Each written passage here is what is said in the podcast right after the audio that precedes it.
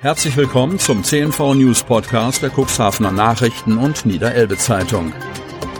In einer täglichen Zusammenfassung erhalten Sie von Montag bis Samstag die wichtigsten Nachrichten in einem kompakten Format von sechs bis acht Minuten Länge. Am Mikrofon Dieter Büge. Sonnabend, 11. Juni 2022. Motorradfahrer verletzt sich schwer in Kurve. Kreis Cuxhaven. Am Donnerstag ist ein Motorradfahrer im Kreis Cuxhaven verunglückt, weil er zu schnell durch eine Kurve gefahren ist. Das berichtet die Polizei Cuxhaven. Demnach kam es gegen 11.15 Uhr auf der Straße Hasenfleet in Oberndorf zu einem Motorradunfall, bei dem sich der 58-jährige Fahrer aus Hamburg schwer verletzte. Laut Polizei kam der Motorradfahrer auf seiner Fahrt in Richtung Freiburg-Elbe vermutlich wegen nicht angepasster Geschwindigkeit in einer Linkskurve von der Fahrbahn ab und stürzte in einen wasserführenden Graben. Der 58-Jährige konnte sich zwar selbstständig wieder in Richtung Fahrbahn begeben, musste laut Polizei jedoch wegen seiner Verletzungen mit einem Rettungswagen ins nächstgelegene Krankenhaus gebracht werden. Die Höhe des entstandenen Sachschadens ist bisher noch nicht bekannt. Wieder mehrere Schockanrufe gemeldet. Kreis Cuxhaven. Mehrere sogenannte Schockanrufe sind am Donnerstag im Südkreis von Cuxhaven gemeldet worden. Das teilte die Polizei Cuxhaven mit. Zum einen wurde die aktuelle Variante des Enkeltricks angewandt. Hierbei versuchte die weibliche Anruferin der Geschädigten weiszumachen, dass sie ihre Tochter sei und nach einem schweren Verkehrsunfall nun dringend Geld benötige. Die betagte Geschädigte roch den Braten und entgegnete schlagfertig, dass sich die Anruferin etwas Besseres einfallen lassen müsse und legte auf.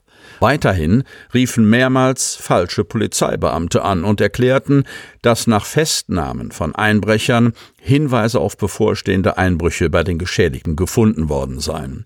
Aber auch hier waren die Angerufenen zu Recht misstrauisch und gingen nicht auf die Forderung der Täter ein und beendeten das Gespräch.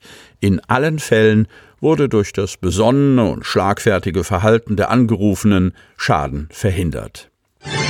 Reaktion auf Fund von Boa in Gudendorf, Cuxhaven. Der Fund der Boa am Gudendorfer See in Altenwalde hat die Tierschutzorganisation PETA alarmiert. Der Vorfall zeigte einmal mehr, dass Exoten nichts in Privathand zu suchen haben, sagt Peter Höfgen, Fachreferent bei PETA. Üblicherweise handelt es sich bei solchen Funden um Tiere aus dem Internet oder von Reptilienbörsen, deren Käufer sich nicht ausreichend mit den Bedürfnissen der anspruchsvollen Lebewesen auseinandergesetzt haben. Wenn ihnen dann Aufwand, Kosten und im wahrsten Sinne des Wortes die Tiere selbst über den Kopf wachsen, werden sie oft einfach ausgesetzt und entkommen einer mangelhaften Haltung, so Höfgen weiter. Die Tierrechtsorganisation kritisiert, dass der Kauf von gefährlichen und anspruchsvollen Tieren unabhängig von dringend erforderlichem Fachwissen noch immer erlaubt ist. Tierheime seien häufig überfüllt mit exotischen Tieren, die einen besonders großen Anspruch an ihren Lebensraum hätten. Das trifft auf das Cuxhavener Tierheim nicht zu, wie die Auszubildende Laura Reils erklärt. Schlangenfunde kommen bei uns nicht so häufig vor. Die Boa aus Altenwalde sei in einer Pflegestelle untergebracht und wohlauf. Die Polizei Cuxhaven erklärt, dass insbesondere Meldungen über Schlangen häufig in der Dienststelle eingingen. Die haben sich aber alle als Ringelnattern entpuppt, sagt Sprecher Lüder Kart. Einige exotische Funde hat es dann aber doch in der Region gegeben. So fand 2019 ein Mann in seiner Garage in Otterndorf eine ausgewachsene Vogelspinne. Herkunft unklar. Variante BA.5 noch nicht im Kreisgebiet nachgewiesen. Kreis Cuxhaven. Sommer, Sonne und kein Corona. Für viele Menschen ist die Pandemie kein Thema mehr. Aber diese Unbekümmertheit könnte schon bald ins Wanken geraten. Der Grund? Die neue Omikron-Untervariante BA.5 breitet sich in Deutschland weiter aus. Auch in Niedersachsen gibt es erste Fälle. Im Kreis Cuxhaven wurde BA.5 bisher noch nicht nachgewiesen. Das niedersächsische Gesundheitsministerium rechnet damit, dass die Omikron-Subvariante schon bald die vorherrschende Variante sein wird. Der Subtyp ist noch deutlich ansteckender als alle vorherigen und hat bereits in Südafrika und Portugal für rapide steigende Fallzahlen gesorgt. Auch im Elbe-Weser-Gebiet droht eine neue Corona-Welle, befürchtet der in Nordleder lebende Virologe Dr. Markus Rahaus. Da wir nahezu alle Maßnahmen zum Schutz gegen eine Corona-Infektion über Bord geworfen haben und eine allgemeine Impfpflicht ebenfalls vom Tisch ist, wird es das Virus noch leichter haben sich auszubreiten, sagt der Autor und Virenspezialist. Und die neue Welle könnte dem Experten zufolge schon im Sommer kommen.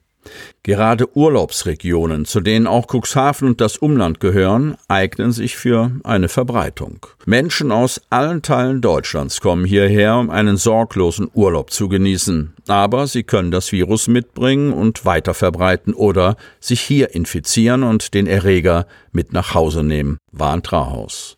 Er geht davon aus, dass BA.5 über kurz oder lang in Cuxhaven dominant werden wird. Das Gesundheitsamt des Landkreises Cuxhaven hat aktuell noch keine Hinweise darauf, dass BA.5 im Kreisgebiet angekommen ist. Bisher sind uns keine Infektionsfälle bekannt, bei denen diese neue Variante nachgewiesen wurde, sagt Kirsten von der Lied, Sprecherin des Landkreises Cuxhaven. Die Entwicklung der Lage werde weiterhin genau beobachtet. Offene Höfe am 19. Juni. Hechthausen-Hemmoor. Am Sonntag, 19. Juni, öffnen die Familien Golsch, Restaurant und Anguszucht in Hechthausen sowie Müller, Müllers Hofgenuss in Hemmoor-Hesel ihre Hoftore für die Öffentlichkeit, damit Besucher die Facetten der Landwirtschaft kennenlernen können. Etwa 70 Bauernfamilien in Niedersachsen präsentieren sich am 19. Juni im Rahmen der landesweiten Aktion Tag des offenen Hofes. Sie ermöglichen unter anderem den Blick in den Stall, führen landwirtschaftliche Maschinen vor, zeigen, was der Acker trägt und sorgen mit frischen Produkten aus eigener Erzeugung für das leibliche Wohl. Die Landwirtschaftsfamilie Müller kann man in Hemmoor-Hesel, Heseler Straße 18, zwischen 10 und 16 Uhr besuchen und die Familie Golsch in der Bahnhofstraße 40 in Hechthausen zwischen 10 und 17 Uhr.